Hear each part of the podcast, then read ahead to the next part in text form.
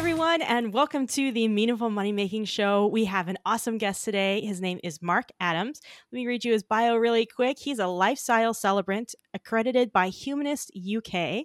He has a background in fiction writing, sports emceeing, and radio presenting, but he spent the majority of his working life before becoming a celebrant as a P A and a librarian. He's had a very interesting life. Uh, he specializes in writing and presenting personalized naming ceremonies to welcome a new baby into the world, bespoke wedding ceremonies to suit any couple, and unique funeral ceremonies to offer a personal and meaningful goodbye. He also has a podcast called Life's Milestones based on his job, where he interviews a different guest each episode about naming ceremonies, weddings, and funerals. He lives in Manchester, England with his partner and their cat, Pasha. Mark, welcome to the show. Well, thank you very much. That was a very um, complete bio. Yeah. Thanks very much. And the interview's done. It's nice getting to know you. Okay, so I have to ask before I get in, into any of my interview questions, do you at any time during your any of your ceremonies use like your M C voice? Does it ever sound like a movie announcer is doing a ceremony? If the couple want that, of course. Why not? Have I, I you could ever do. done that? uh, I think I probably, when you've got like the start of a ceremony and you're getting everybody into place, I think sometimes the kind of push out your chest and do a bit of wrestling yeah. announcing is possibly something that I might have naturally gone into, but maybe not deliberately. So you don't ever start a wedding with, let's get ready to rumble. Like I say, I'm not above it, but no, not right. yet.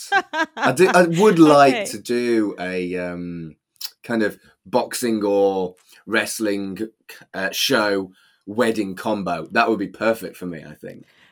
That would be pretty amazing. If you do that, even in like jest, I need to see it. So you need to send us the link and I'll put it in this video. So let's get into your business a little bit. Tell us a little bit about what you do nowadays. Well, I'm a humanist life cycle celebrant, which means that I do naming ceremonies, wedding ceremonies, and funerals and other ceremonies for non-religious folk. And um, mm. yeah, that's my full-time job, which a few years ago, I, I don't think I'd have um, really thought that that would be a thing.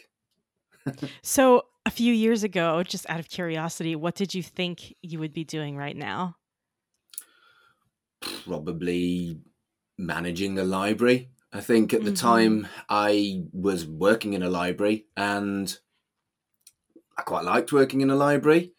And it was time to maybe start thinking about moving on because I've been doing it a while. And why wouldn't I want to move up to managing a library? Never got there in the end. Decided to do this. Mm-hmm. I imagine there's a fairly, I mean, I guess there's probably more prestigious libraries than others, but there's not like a really lofty career ladder in the library sciences, most likely. Or am I wrong? No, but I think the particularly in Manchester where I live, the mm-hmm. first library in Britain, the John Rylands Library, nice. would be a particularly prestigious one to go and work for, I think. Yeah, that would be awesome. So as a humanist celebrant and in other things that you do in your life nowadays, what's the most meaningful thing you find yourself doing? I think when when... I started up being a celebrant. I in my in my head I had the idea of being a wedding celebrant that did naming ceremonies and funerals. With the current situation, weddings aren't really feasible for more than well, they're not. They're illegal for more than fifteen people in Britain. Mm-hmm. And people don't want a wedding with fifteen people. So they've yeah. tended to postpone or um, go with a much smaller scale version of what they were planning on doing. So I've done a lot more funerals than I was expecting or maybe even wanting to do. And yeah. the responsibility of putting the full stop and expressing the family's wishes to everybody and making sure that your ceremony is a brilliant way to say goodbye to someone rather than a boring way or a... a way that's not personal to the people in attendance. That's a huge responsibility that perhaps ten years ago, fifteen years ago, that wouldn't have been right for me mm-hmm. at the time. I, I was, you know, I was busy drinking too much alcohol and going nightclubbing, you know, whereas yeah. now uh, in my early forties, that really does give my life meaning. And I think, mm-hmm. again, it's possibly an element of being a humanist that because we believe it's the only life you get, mm-hmm. that you have to make sure that you leave your mark in the right way. The other thing that I might highlight that I do that is completely outside of my job that gives my life meaning is handing back to the next generation. I'm a scout leader, and I um, on a weekly basis, I spend time with other people's children, teaching them how to uh, tie knots and uh, make fires without matches and that sort of thing. And um, I feel like your legacy is all that you can leave behind, because that's mm. what I believe as a humanist. Mm-hmm. Yeah, for sure. That's awesome. Is it difficult to, I mean, you have such like highlight positive things that you do with the naming ceremonies and in the weddings, and then you have such a emotionally heavy thing you do with the funerals. Is it tough to like find a balance and be able to bring the same amount of like yourself and emotion and, and connection to both of those things? Or is it something that comes naturally to you? I think you've pretty much hit it right, you know, hit the hammer right on the head there, because they are so completely different. And um, that's part of the reason why I felt like I would be a wedding celebrant that did funerals, you know, mm-hmm. because I thought that I was better suited to the happy stuff, the uh, the namings and the weddings and the um, smiley, smiley joy times in your life. Mm-hmm. But no, I, I feel like you can find silver linings in what's happened over the last nearly twelve months now. And one of them is that I surprise myself that I get a lot of um, personal gratification out of the fact that n- when you know you've done a good job for a family in a funeral, it's obviously it's not the same kind of adrenaline as you might have mm-hmm. for doing a good job for a wedding. But if I'll be blunt, it feels great knowing that you've done as good a job as anyone could have done, or a better job than the family were expecting for someone's funeral. And you've made it memorable, and you've helped somebody to start their healing process from their grief in a way that perhaps another type of ceremony, another type of ceremony might not have actually done for them, you know? Yeah. You know, I wonder if there's like a, a different level of, of gravity to the funerals that the, the people in that the people can't do it themselves. Like a wedding, you know, you can get a, in the United States, at least sometimes you can get like some mail order certificate that, you know, certifies you as a wedding officiant in a lot of states. And it's, it's not like, you don't have to be trained necessarily. And so like mm. your dad could do it, or your grandpa could do it. And a naming ceremony, like same thing, but like in a funeral, everyone's like really emotional and really tore up, and they don't know really what to say, and they don't know the whole process, that maybe like having somebody like you to be a rock that the ceremony can kind of like revolve around, and you can just make it easier for everyone, is perhaps maybe one of the more valuable of the options that you offer for that emotional reason. I, th- I think you're right. And um, I remember losing my temper a little with someone who, when I was a wrestling ring announcer, she said to me, "Anybody can ring announce." And I, I raised an eyebrow and I said, "Anybody can ring announce, but not everybody can ring announce well." Yes. And um, I've taken that with me and kind of like, yeah, and I understand that you might want your your best mate to do it, and that is absolutely um what you're right, as you, your wedding is the most important day of your life, a lot of people say. But I think yeah um it can be easier with someone that you can form a new relationship with. You can, they don't come with any kind of baggage. yeah. and I th- yeah, I, I I do believe that a celebrant is the best choice, but obviously I would. Right. Yeah, but I, I do think that there's a significant value in having somebody who's done it before, knows what they're doing, knows how to say the right things and keep the mood right without letting it go too low, but like obviously mm. not making light of the situation either, and, and just kind of maintaining that that right feeling for things. So yeah. Talk to me about getting into being a, a lifestyle celebrant or a life cycle celebrant, excuse me. Um, why did you pick life cycle celebrant as opposed to a different way to get into being official to celebrate things for people? Okay, so life cycle celebrant is a term that only some celebrants will use. It just means that you do all three ceremonies. So naming mm. ceremonies, wedding ceremonies, and funeral ceremonies. Mm. And within Humanists U K, the people who I'm accredited by, that those are the three ceremonies that you have major training in. And um, so Humanist Celebrant is the job title. Life Cycle Celebrant is kind of like um stylistic choice that I've chosen, but not all celebrants who are um, trained in all three ceremonies will We'll use that term. I just really like it because I think it has a nice kind of natural feel to it, a nice kind of, and it, it it's a really nice way of putting the fact that you can do all three ceremonies. So, um, and the way I got into it was not dissimilar to the way I was talking about before, where you ask a friend to officiate your wedding. Friends of mine asked uh-huh. me to officiate their wedding, and I said, okay, I'll do it, but I'm going to do it right. Mm. So I looked into um, training, not just from Humanists U K, through other celebrant um, accreditation ways in this country, because Humanists U K, as far as, again, I'm, I would say this, but as far as I'm concerned, has the best training and has the most um, comprehensive training. But beyond that, I am humanist, and I...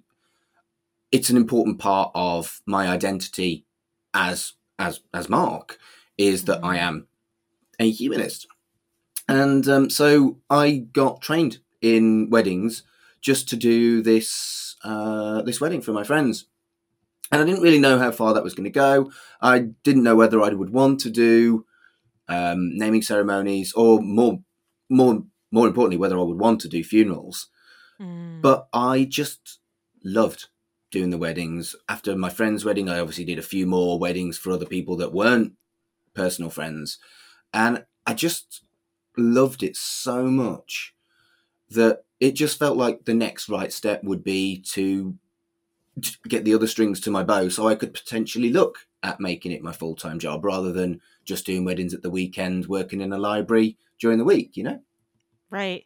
Yeah, it's it seems like a nice career that, especially as a librarian, it'd be easy to balance with a full-time job and then kind of easing into it on the Absolutely. Side on the weekends. A lot That's of nice. Celebrants in this country do that. They, I know one celebrant, for example, he's a teacher. There's no way he mm. could be a funeral celebrant because you, he's at school all the time when you would have yeah. a funeral. But he's he has no interest in being a life cycle celebrant. He just wants to be... do some weddings at the weekend, aren't they lovely? And good for him, because th- that is the flexibility when it comes to a job like being a celebrant. Mm-hmm. That's awesome. So tell us, I mean, we we joked about using your M C voice at a at a celebration, but talk to us about like the, you know, you can change the names to protect the guilty, but what's the most unusual uh, celebration you've ever done? I do have a favorite story that... Um, Yeah, I will share with you. This couple, they were my first couple that weren't my friends. Mm. And um, it's very rare that you get um, a a wedding abroad because the the couple have to pay for your travel and everything like that. But my my first wedding outside of the friends that originally asked me to, to, to do their ceremony was in um, Milan in Italy. Nice. And um, this couple had very much gone the whole hog. They had been planning this wedding for a year before they even brought in a celebrant. So they knew what they wanted. And what they wanted was, still to this day, probably the most elaborate ceremony I've ever done. There were three readings followed by three um, musical interludes live on a piano outside. And um, they had a hand fasting, which I can explain a little bit. But they they also had a reading, and they had an owl. They had an owl. They wanted the owl to deliver the rings, And um, oh so, yeah. So the best man had a... The the leather glove, I'm not sure whether there's a term for it, but yes. you know, the, the, the ostler, is it an ostler? What are they called? Falconer. A falconer's glove. Yes. Ostler's horses. Falconer's glove. I didn't know that. I, I knew the falconer, but I didn't know that you said ostler, so I I learned no, something today. No, it's definitely not an ostler. You don't want, you don't want a horse landing on your hand. No. Um, but no, this, um, so he had this falconer's glove in his pocket. And the joke was, I would ask the best man for the ring, and he'd do...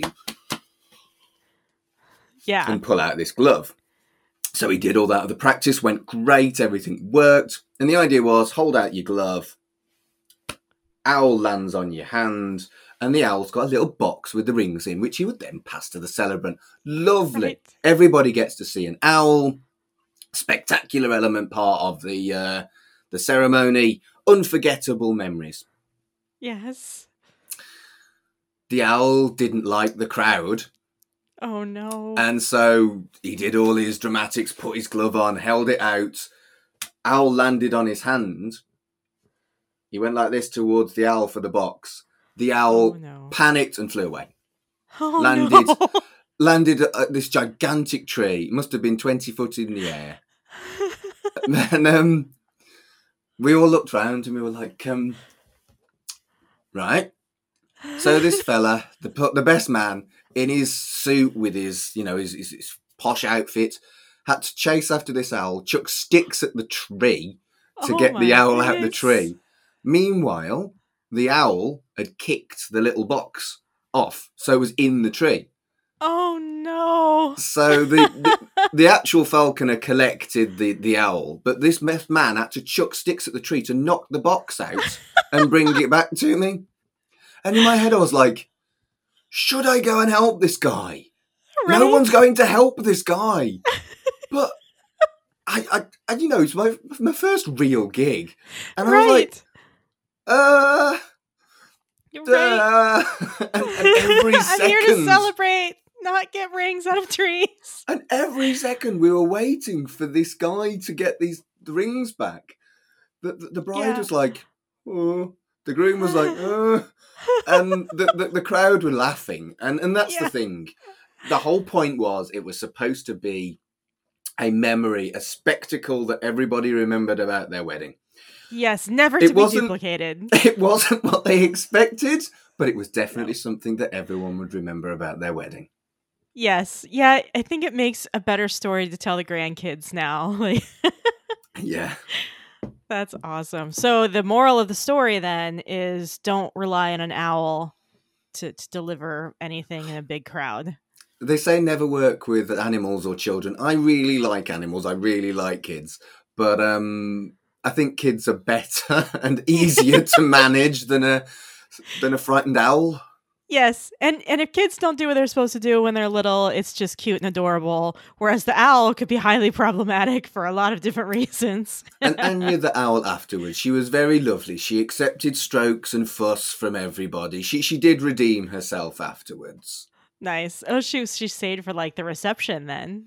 She did. I got to meet Anya afterwards and she was lovely. That's fun.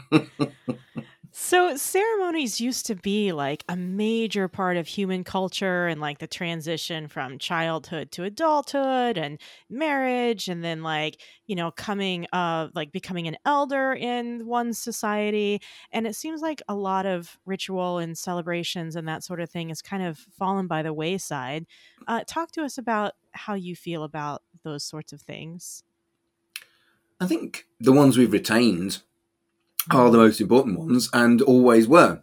So, you know, l- there's a reason for the name Life Cycle Celebrant is that you start at the beginning, then you have the middle bit, and then you have the finality of the end. And I think those three ceremonies will always be the most important ones. And anything else that you want to make into a ceremony, someone like me is is perfect for that because we are Re- retaining a fundamental human need for ceremony and celebration of certain, and I'm going to say it, certain milestones in people's lives. And um, I think we'll never, ever lose that. There are some things that we might only have in Britain, like, for example, the Harvest Festival, which is, um, I think it's originally pagan. The idea being that you thank nature for your autumn harvest and that sort of thing. And that's, particularly in schools, something that still remains with us in Britain, which I really like. You bring in some fruit, veg, um, tin goods, and it's almost like a charity-based drive based around an old festival, which I think is lovely. Nice. Yeah. At least, I say we still do it. I'm assuming we still do it. I'm forty-two. We did it when I was in school in the eighties anyway. Uh, but, it's been a little while. Yeah, but it was lovely. But I don't think outside of Britain, the Harvest Festival is a particularly popular concept. But, you know, you've recently had Thanksgiving, and yes. I like the idea of it, but we just don't do that in Britain at all. Yeah, yeah.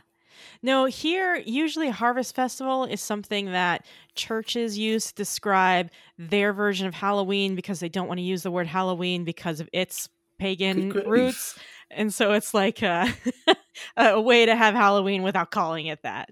Halloween is much, much more popular in the States than it is over here, but we are catching up. We are definitely right? catching up. I'm a but massive horror out. film fan, so nice. I love Halloween. Nice. My birthday is the day after Halloween. And so I, I always used to wish that it was Halloween. And my mom was like, no, I don't want a Halloween baby. I'm like, why? You could have sent me out to all the neighbors' houses and been like, look, they all have presents for you. And it would have been amazing until I figured out that everybody else got presents too on my birthday. Yeah. So talk to us a little bit about your journey into making being a celebrant your full-time career. So you were a librarian and started doing things on the weekends. How did you, how were you able to make that transition into doing it full-time? Well, initially, the original idea was, like I described my friend, the teacher, was to just have, we call it a side hustle. Do you call it a side hustle in the States? Yes. Okay, so to have this side hustle. And um, I loved it, so mm. I wanted to expand on it, but I just I tried to be kind of cautious, and um, I went part time in the library.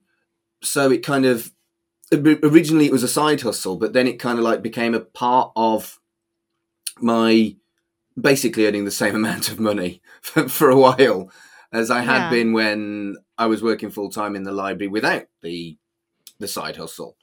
And that became problematic because taking funerals, I was saying no because I couldn't mm-hmm. get the flexibility with the, the library job because without wishing to get political, we'd had some quite heavy cuts in in that sector, meaning that they couldn't be as flexible with letting me have time off on a mm-hmm. short on a you know on a short-term basis that they may have done a few years previously. So that was a tough decision. It was like, you know, you're going to take a cut in in income to be able to do more funerals. And it was kind of like a big conversation between myself and my partner. Look, our household is not going to have the steady library income. But the reality is it wasn't that much more than minimum wage for the working in the library. And mm. the hope was I would get more work if I was working full-time in my well converted box room office and um, generating more, not just funerals, but also generating more naming ceremonies and funerals by dedicating almost like a nine to five in the office. That yeah. was the idea.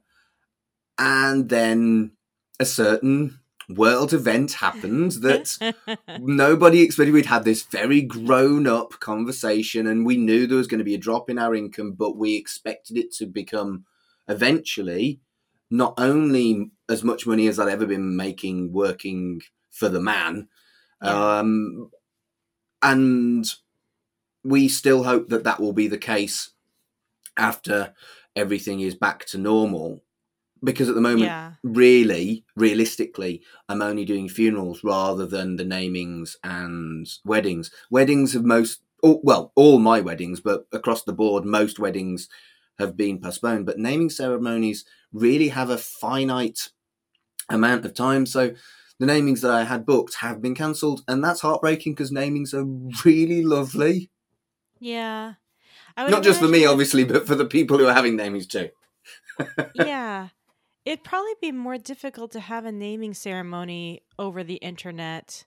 I mean, I guess they're all kind of difficult because they're all very high-touch, human-oriented things. Yeah. But, like, I, they'd probably be a little tougher for the connection with a naming ceremony.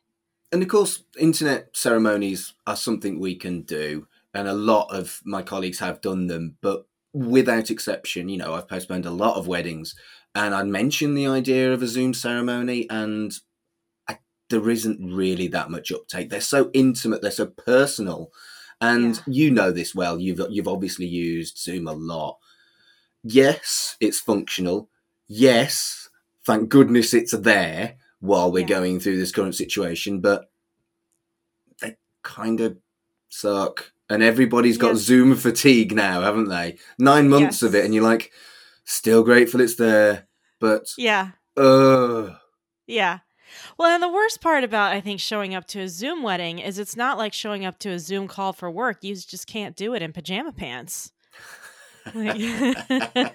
Well, the time difference between you and me, I don't think I've, I don't think I've had a shirt on at six a.m. since last year. Yeah, so I'm on the very west coast of the United States, and he's over in Manchester, England. And so it's like, what is it now? It's like eleven thirty at night here, and it's what it's like grief. seven in the morning for you or something. Yeah, that's right. Yeah, that's that's a tricky one to make work schedule wise. Those two countries. I can't get We're my head around time zones. It drives me crazy. Yeah. I have to be told what time it is in G M T, otherwise I might turn up at the wrong time. Yes, I always just make people use my online scheduler because I have the same problem. It's like, how it's, many do I add? And like, is there like a, daylight com- savings time? It's a complete mental block to me and my idea of a nightmare. Because yeah. even before the current situation, I did do some meetings with couples online. For example, mm-hmm. one couple live in New Zealand, but they have family here. So they're actually going to have two ceremonies. And ah. so they wanted to plan a ceremony with me while they were in New Zealand, and I, you know, it's odd, but perfectly fine with me is that I would actually meet them on their wedding day, which okay. is, but so, you know, I have used Zoom before everything, and that was fantastic when it was a luxury as opposed to a necessity, you know? Yeah, yeah, for sure. Yeah, there's enough things that can go wrong in a wedding. You don't need to have tech difficulties on your wedding day exactly. also. Like I say, I, I would love to do these ceremonies for people, but I really don't think, at least from my experience, people want something as intimate as a naming or a wedding via Zoom. Yeah, yeah. So talk to us a little bit about humanism. So a lot of wedding celebrants and funeral celebrants and whatever are religious in nature and mm-hmm. aligned with a certain faith. And humanism is like a... an organization, but not really a faith proper. Tell us, just for our listeners who aren't familiar, what humanism is. It's definitely not a faith, is the first thing that I'll say. Um, yes. It is a non-religious organization. And the term atheist tells you what I'm not. And that's mm-hmm. fine. But the term humanist tells you what I am.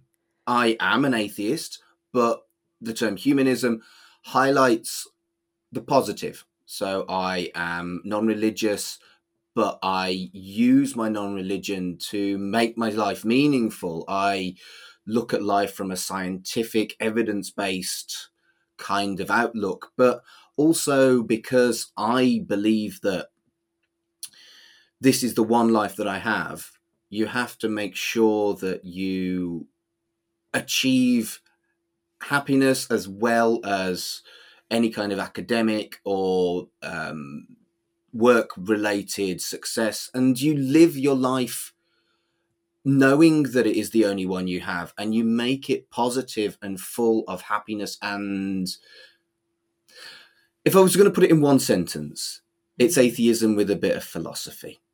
Mm-hmm. Well, I think that like living every day to the fullest and, you know, making every day you have on this planet count is a good life lesson for anyone. No it's not exclusive to humanism, you know? Is. Yeah, for sure. So the type of clients that are attracted to you, do they tend to be fellow humanists, or do you have a good mixture of religious people and not religious people that you work with? The thing with the term humanist is it's very much putting a flag on your mast. The vast majority of non-religious folk are agnostic or atheist because mm-hmm. they haven't, for want of a better word, committed to humanism. I wouldn't call it that. It's just that I found a term that describes exactly who and what I am, you know? Mm-hmm. Um, so most most of my customers are likely to be agnostic or, or atheist or don't know or just not religious. Mm-hmm. But the the association with Humanists U K means that, yes, if someone identifies as humanist, they almost without exception will use the Humanist Celebrant.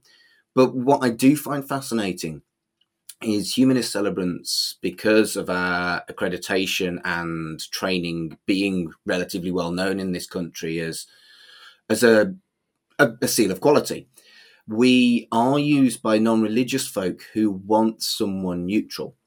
Mm-hmm. We, for example, the, the, the owl wedding, as I will always call it, they were two different types of Christian, and mm-hmm. their parents couldn't agree on which church to have it in. So they didn't. Yeah. They had it in a beautiful outside setting in Milan. And mm. they brought in me again because the same problem. Which vicar do you have? Yeah. So what they got from me was a non-religious ceremony that was just as meaningful to them because, sure, they may have lost some of the religious element, but they got a lot more of, we've got this marketing campaign, Your Wedding, Your Way. And that's exactly what they got. They got to do elements like the owl, like the musician, that they couldn't really have or would have found it very difficult to do with a religious uh, equivalent of what I did mm-hmm. for them, you know? Yeah. Yeah. A lot of different churches have rules about music and dancing and what kind of attire you can wear. And I imagine that it's nice to have the opportunity to kind of get out from underneath that if you wanted to. Um, do you ever have, has, have people ask you to incorporate religious type things into ceremonies that you've done? And if so, how do you handle those kind of requests? Okay. So there isn't a consensus amongst Humanist Celebrants. Some celebrants will say, no, this is a non-religious ceremony. But I feel personally an important part of my humanism is a belief in equality and inclusion. So yes, if you want a, a religious element as part of your ceremony, the answer is yes. But I am not religious, and it would be, I feel it would be disrespectful and hypocritical for me to, for example, read the Lord's Prayer at a funeral. So yes, you can have a religious element, but if you want that, then I would ask you to find someone to do that. So Uncle Dave can come up and read the Lord's Prayer at the funeral. Um, your dad can come and read a uh, passage from the Bible at your wedding, that sort of thing. And I feel like that's kind of like a happy compromise, really, because yeah. I don't want to come across as... I I, I can't get my head around the idea of a, a room with some religious folk in, basically lying to them that I believe in their God. I don't mm-hmm. think that would be a nice thing to do. But I also want them to feel included and have their important aspects of the ceremony there as well. Yeah. Yeah, and I think there is some, uh, in addition to the lying thing, like you don't want to just treat their holy books passages like their literature, like some colleges try yeah. and treat religious books. Like I, I appreciate that you try and show more respect to whatever their beliefs are mm. by like kind of emceeing them through the process and helping them to find somebody that will take care of that. And you just yeah. you know, bring them up at the appropriate time. Mm-hmm. So talk to us a little bit about money. So a lot I of like religious it. Right? It's great. It's green in some countries. Your country, it's a lot more colorful. Do you know what? I, I do like it, but I don't like it as much as some people. I think you wouldn't do you wouldn't do my job if you wanted to be a millionaire. mm-hmm. Yeah. Do you like a lot of religious people doing various types of spiritual oriental practices uh, feel awkward about charging for them. I would imagine because it's like kind of culturally accepted that you're going to pay the dude that like, you know, hosts your wedding, that you don't struggle with that as much. But do you ever have like pricing pushback or feel weird about charging a certain amount or over a certain amount for your services?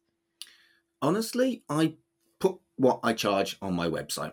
And so mm. people, before they've even dropped me an email, know what they're paying and what they're paying for. And yeah, it's an unpleasant thing to talk about when it comes mm. to money. But if you think about someone's wedding, the amount I charge, yeah. you're probably going to pay more. You're probably going to pay more for your flowers than you are for me. Yes. Or in a particular, well, maybe I'm exaggerating, but not by much. Your venue, my fee is a drop in the ocean in comparison to that. And I believe you really do get value for money for what you get for what mm-hmm. I charge. Mm-hmm. So you don't, you haven't had that like personal, like you, you feel very comfortable. These are what I, these are the prices I charge. Like you don't feel like you get a lot of pushback. You're, you're comfortable. I think anybody who runs their own business gets a lot of pushback, don't they? Yeah. But I mean, I've, you know, if someone says, oh, that's a lot, I would just explain to them again how many hours I put into this, travel and everything. You know, I I don't have hidden fees or anything like that. What yeah. I tell you and what I agree with you, even if, I don't know, for example, there, there aren't any, there isn't really a way for me to incur unforeseen costs in what I do. But if there were, mm-hmm. I wouldn't then add that to my fee. When I mm-hmm. when we've agreed a price, we've agreed a price. And unless you live a significant distance away, it's always the same. Mm-hmm. Awesome. So talk to me about how customized your ceremonies are. Do you kind of have like a couple standard options that people can pick from, or is it like fully custom built for each person from the ground up? Well, naming ceremonies and weddings are very different to funerals. Mm-hmm. Funerals, particularly if you're having your funeral in a crematorium, which the majority of British people do, you get a twenty-minute time slot. So you are restricted mm. by how much I can say in twenty minutes. Yeah. Other than that, you can do what you like. The, the a recent funeral I did, I loved it. The family wanted it to be lighthearted. And um, the, the gentleman who had died was always late. So I worked with the funeral director to have his coffin turn up late. So uh, what, what do you call a coffin in America? Casket. A coffin, yeah. To have his casket uh, yeah, turn up late at his own funeral. That's that's hilarious. And it was brilliant. And it got a laugh. But it, well, it was a gentle laugh that got everyone into kind of the idea that, yes, this is a somber event, but we're going to allow it to have an element of lightheartedness because this is who this man was. He wouldn't want yes. you to sit there like this because yeah. he never would have accepted that in his home. So, yeah. you know, we we can make it as, as bespoke as you want within twenty minutes. Right. Whereas weddings and namings, you've got a little bit more flexibility on timescale. And, um, I've always been surprised by, I think, at least to begin with, I was surprised by, well, what do you think, Mark? No, no, this is your wedding. You yeah. can have what you want. And people would take a step back and kind of let it sink in because they had only really seen, in a lot of cases, religious weddings in a church or wherever. Mm-hmm. So in their head, they had this time scale. They had how it, the process goes. And I find it fascinating how you can see what people's expectations of a wedding are, regardless of the fact that they've come to me. And then you kind of see the cogs ticking as I think, right, so I could have this, I could have this, I could have this. Yeah. And of course, you know, I can always come with my experience and suggest some symbolic gestures you might like to do if you're if you're struggling to think. And um I'll always share things off on Etsy, and I've got like a collection of readings that I like, But these are readings that I like. They're only ever suggestions. You want anything at your wedding, you can have it. You know, I've had mm-hmm. people. The best one I had was um, I had a wedding on the Saturday and a funeral the following Tuesday. And both the wedding and the funeral ended with the same music. Oh, wow. You've Got a Friend in Me from Toy Story. Oh, wow. And suddenly you see, suddenly you see how it's apt for both. Yeah. But you'd never have thought that that would ever be a thing. And just by pure coincidence, I went and, and I was like, wow, brilliant. It's yeah. a lovely song as well. Yes, yeah. I love that guy's voice. Mm. Mm-hmm. So you talk about uh, in your health safety uh, statement on your website, you explicitly say that you're not able to offer any personal comfort or physical contact at this time. And I would imagine for somebody in your line of work, that's like, I mean, what you're celebrating is humanness and the cycle of humanness, that that's really tough for you. How have you handled that? It's awful. You know, yeah. it, it's it's perfect human nature. If you believe that the celebrant or the priest or whoever's done the ceremony has done a good job, you want to mm-hmm. shake that person's hand. And yeah. obviously, I, that's a massive compliment to me is, thank you very much, that was great, hand out, shake their hand. And that's natural human behaviour.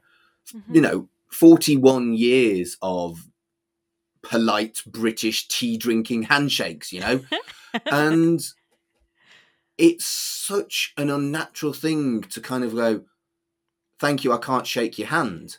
Yeah. It feels, again, British people and rudeness. It feels so rude to not yeah. take someone's hand when they offer it. But of course, everybody understands.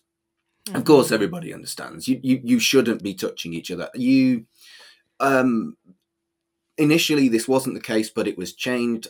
You have to wear a mask as you go into the crematorium, but you can take it off at the um, once you, once you're at the front. Mm. But everybody else, all the mourners, still have to wear a mask in in British crematoriums. I'm not sure what the case is in America at the moment, but we the only person who takes their mask off during the ceremony is the celebrant or the priest or whoever's taking the ceremony. And that's an added extra of unpleasantness for the people attending the funeral. And you're supposed to social distance. Yeah. You can only, you, you don't have to if, if you're in the same household. So, you know, yeah. husband and wife can sit next to each other. But if their son or daughter lives outside of their home, they have to social distance at a funeral. Yeah, and the time when you under- need the most human touch in your life. Everybody understands why, and everybody does their very best to respect it. But how much more difficult is that? And yeah.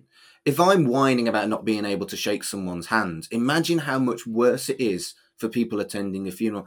And then, of course, there's the limitations on the number of people that can turn up. Yeah. Imagine the stress on a family who has yep. to go, okay, so you can come, you can come, but you, I'm sorry, you can't come. Yeah. Yeah, so I much just, politics. It's it's not, it's, it's just, I don't know if it's even politics. It's just sad that you have to go through a list of people that want to come to your loved one's funeral and pick your top fifteen. It's yeah. such an impossible situation for everybody. So, yeah, it's unpleasant for me, but it doesn't even scratch the surface compared to the people that are actually a- attending and organising the funeral of someone that they've lost. Yeah, for sure. Well, moving on to a more happy, happy topic, let's talk about your podcast a little bit. So you interview different people that have had ceremonies or that are going to, or, or how do you pick who you're going to interview for your show? Honestly, I picked, initially the idea was that it was an opportunity for me to mark, have a, like a unique marketing point for my business and catch up with with people that I know and like. And the whole concept was that I would go around their house for a brew. Sorry, cup of mm-hmm. tea. Very British, Northern British term there for you. Go around their house for a brew and nice. Sit down for an hour and have a conversation about things that are relevant to my job and mm-hmm. put it on the internet once a fortnight. the current situation has meant that I've had to change the majority of it to online recording. So I've been approaching basically people who are confident with that, podcasters and um, people that have not necessarily I would have approached uh, as early as this. I'm about, I think I'm sixteen episodes in now. And mm-hmm. there are a lot of people that were I able to go around their house for a brew, I would have recorded with by now, but I haven't. And I'm waiting until normality returns so that I can go around the house and drink tea and be very mm-hmm. British, and then have a uh, conversation about naming ceremonies, weddings and funerals. Uh, what I like about the podcast is that it kind of, again, like the term life cycle, it goes through the whole lot and it talks about what you've had, what you want. And the, the, the part I, I, I don't know whether this would have been the case. I, I never would have thought this would be the case, but I really like asking people what readings and what music they would like at their funeral, because I think mm. it kind of, beyond the fact that it's fascinating to learn about people's music taste and people's taste in poetry and prose, you can listen to my podcast if that person dies and know exactly what they wanted for their funeral. Yeah. And it's it, it, it will make it easier for the families of anybody that I have on the podcast. Right. So what about you? What would be the music and or readings that you would want in your in your case, in your funeral? I'm absolutely certain about the music. And um, when you leave my when you leave the crematorium after my ceremony, you will be coming out to The Show Must Go On by Queen. Oh, which, wow. Um, so it, it kind of, I just feel like it's apt that I've I've been, you know, I've been, I've worked as someone in, in front of crowds for a huge amount of time during my life. And uh, it just feels right that the sentiment of that song is, yes, it's sad, yeah. but it's time for the show to go on, you know? Yeah. And um, for the, the, you know, the, the, the peaceful time where you're given uh, t- time to think and, and pause, I'm, I'm a rocker dude. I've always been a rocker dude. And um, Leave Out All the Rest by Linkin Park is a surprisingly good song for that. If you actually, it's not heavy, but it's definitely rock. And it, yeah. But the, the lyrics are so beautiful. And a friend of mine, were, he was a wrestler, and it, there was a tribute video to him that used that track. And ever since then, I was like, I have one. to have this song for my funeral, you know? Mm-hmm. Yeah. And you wouldn't think Linkin Park would be appropriate for a funeral. Is there, is there appropriate for funerals? I mean, there's like, I guess kind of, but... That was the point I was about to make. Exactly right. Have what you want. It's your funeral.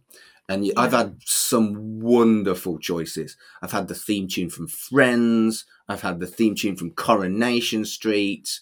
And it wasn't mine. I wish it was, but I know another celebrant who had a biker's funeral, and um, Bat Out of Hell was, was his choice.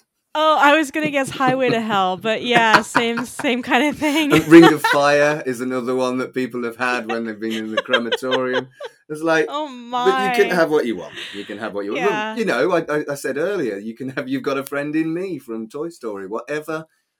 Whatever is appropriate to the person, bespoke and unique, just like everybody else thinks you yeah. were. Awesome. So what is like the most, like how, how has this changed you as a person being a life cycle celebrant? I feel like the time in my life where I chose to become a celebrant was key. Uh, mm. at, at, you know, at forty, you've got, You've got the life experience and the gravitas, yeah. but you've still got relative youth mm-hmm. to be a very dynamic and uh, full of life celebrant for people. Yeah. There aren't many celebrants younger than me. And from a sports M C background, I was always the oldster in the locker room because I was the announcer. And it, yeah. that's, that's flipped it. There are, obviously, there are some younger celebrants than me. And I think there are some brilliant celebrants in their twenties and thirties that provide something very different and very unique. But I feel like I picked the right time for me personally. Um, without wishing to go too much into my personal life, I, I came out in my twenties, which meant I was perhaps a little bit behind everybody else on a maturity level when I first started to grasp the concept of who I am. Mm. Um, so for me, I had already done all the changing I needed to, to pick the right time to be a celebrant, I think is probably the best way to answer that question, which I realize isn't answering that question. Sorry. No, it is. And I, that's a, that's a good perspective. It's like the timing was right. It was your next stage of like personal evolution. Like it totally makes sense. I think also, again, at forty with a stable household with my partner and the cat, um, we, it was the right time to take a risk. If it all went mm-hmm. to pot, and I'd given it a good go for a couple of years, I could like walk away saying, I gave it a good go. It was something I wanted to do. I'm going to have to go back to it being a side hustle and I'll get a, and I'll get another job. Yeah. Obviously, sure. we didn't plan for the current situation, but yes, I, well, I still don't I mean, regret it. Even with the current situation, I don't know how it is in the U K, but over here, a lot of the libraries shut down. So you yeah. may have been, you know, but, uh, sitting at home anyways. I'd have been furloughed in Britain. I'd, That's um, true. The furlough system gives you eighty percent of your salary to sit on your backside and watch Netflix. So, right. you know, I'd have had that comfortable income and yeah. I'd have been able to watch Netflix. So, um, you know, I, w- I wouldn't have minded that. Uh, right. So as, as timing goes, it wasn't ideal, but it is still something that I'm pleased that I did, you know? Yeah. Sometimes you just have to jump and like use whatever happens as like fuel for your fire, and, and it's mm. it becomes part of your business, how it goes in the future, and just kind of got to value those in hindsight after you're through them. Mm. So what drives you to be an entrepreneur? What is it about having your own business that's especially meaningful to you? Oh, I'm a terrible entrepreneur. I'm terrible at it. I'm, I'm, I'm a committed humanist and I'm a capable celebrant. I'm a terrible entrepreneur. And I'm not sure that's something that I'm ashamed of either. Uh, friends ask me to do a wedding. I will probably give them a discount if they ask. If friends are watching, no, I won't. Um, no discounts. Except um, you, Tommy. But no, I'm terrible for it. I um, weddings and naming ceremonies, you set your own price. Whereas in Britain, funeral directors basically control the price of a of a celebrant and or any other officiant, vicar or imam or rabbi, whatever they might use, depending on the people's faith. And um, and, and at no point am I criticising anybody else for what they do, but you're much more likely to get a more time-consuming amount of work from me writing a funeral from scratch compared to perhaps a more traditional vicar who has a lot of religious element that they use every day yeah. and might just put in a little bit of personalization. That that the com- comparable amount of writing is, is, is less work than me. That's a simple fact. But I get paid the same as a vicar for a ceremony in um, yeah. in, in by, by a funeral director. But again, like I said before, you, I, I wouldn't be in this job if I was in it for the money. The money yeah. is enough to keep me going, doing a job that I feel is ethical and I really, really enjoy. So, no, I'm a terrible entrepreneur. I, I, I like the idea of being able to say I'm an entrepreneur, but I, I'm, I know who I am and, and, and what I'm capable of. And um, no, I'm not very good at that. Well, that's okay. You'll grow into it and you're happy. Like, well, I guess that's the first question in the rapid fire questions, which we're at that part of the show now. So I have a couple of rapid fire questions. You can take as long as you need to answer them. You don't have to do one word answers, but they start okay. with, are you happy?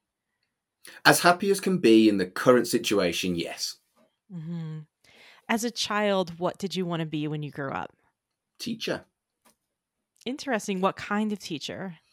English teacher. I um I have an English degree. Mm-hmm. And I failed a P G C E, which is the qualification to convert your degree into being able to teach. And um, that wasn't a nice time in my life. So uh, nice. I, Aww. I think I've found my calling now, but for twenty years between failing that and, um, and, and, and coming to being a celebrant, I was just kind of like doing jobs that I didn't hate, but I didn't love. Yeah. And there are much yeah. people in much worse situations than that. People who work jobs they hate because they have to. So, you know, I've, I've done okay, but when you explicitly fail at something that you'd wanted to do ever since you were five, that's a knock, you know? Yeah, yeah. I guess it's one of those things, though, in retrospect, like all of the skills that you acquired along the way with the emceeing and, yeah. you know, in the library, like, and your English background, like your prose is probably so much better than somebody that didn't have that that background. Yeah. And you have all this like richness of literature that you can draw quotes from that somebody who didn't study that might not have the same access to. So, you know, that, that path did lead, lead you to where you are, and, and you picked up a lot of valuable things along there's, the way. There's a very unpleasant saying, I don't know if it's transferred to the States, is if you have an arts degree and you tell someone who has a um, an engineering or a science background, if they're an unpleasant person, they'll say to you, do you want fries with that? Yeah, suggesting no. that you spent three years at university for a piece of paper that means you'll end up working in a fast food restaurant. Yeah. And no, I would argue very heavily... Yeah, okay, fair enough. But I would argue very heavily that there are transferable skills, which I have very much used throughout my life. I wouldn't, yeah. e- even in the library, when someone says, do you know about a book on this or a book for this age group or whatever? I had that knowledge because I'd went to university and read a lot of books, you know?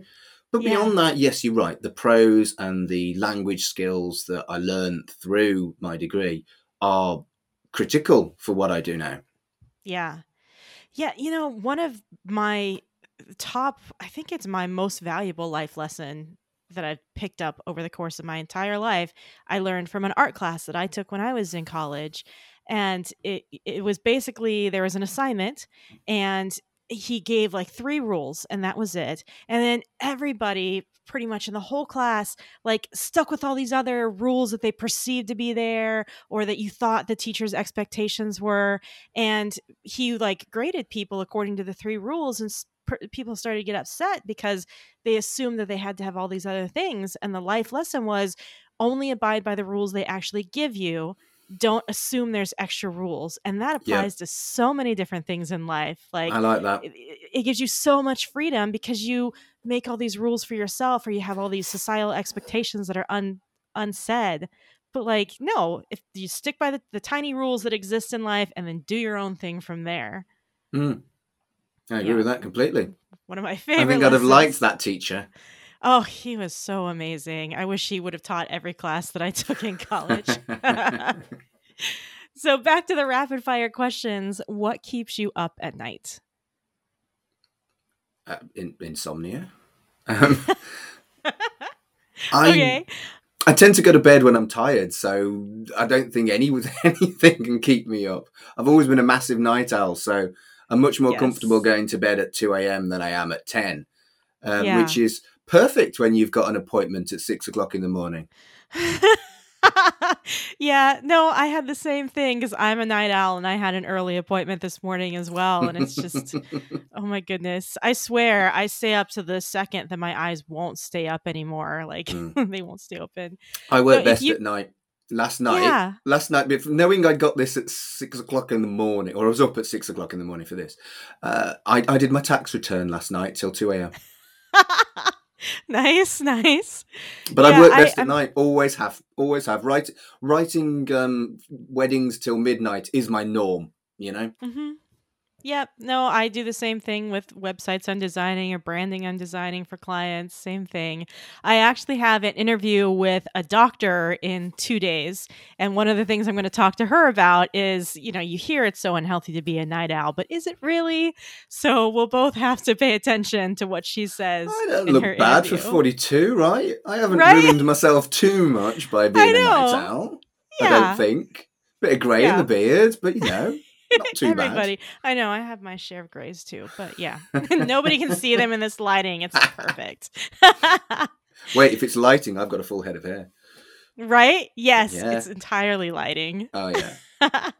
If you could change one thing about your business right now, aside from the current situation. Ah, you knew what I was going right? to say. Right? What would it be?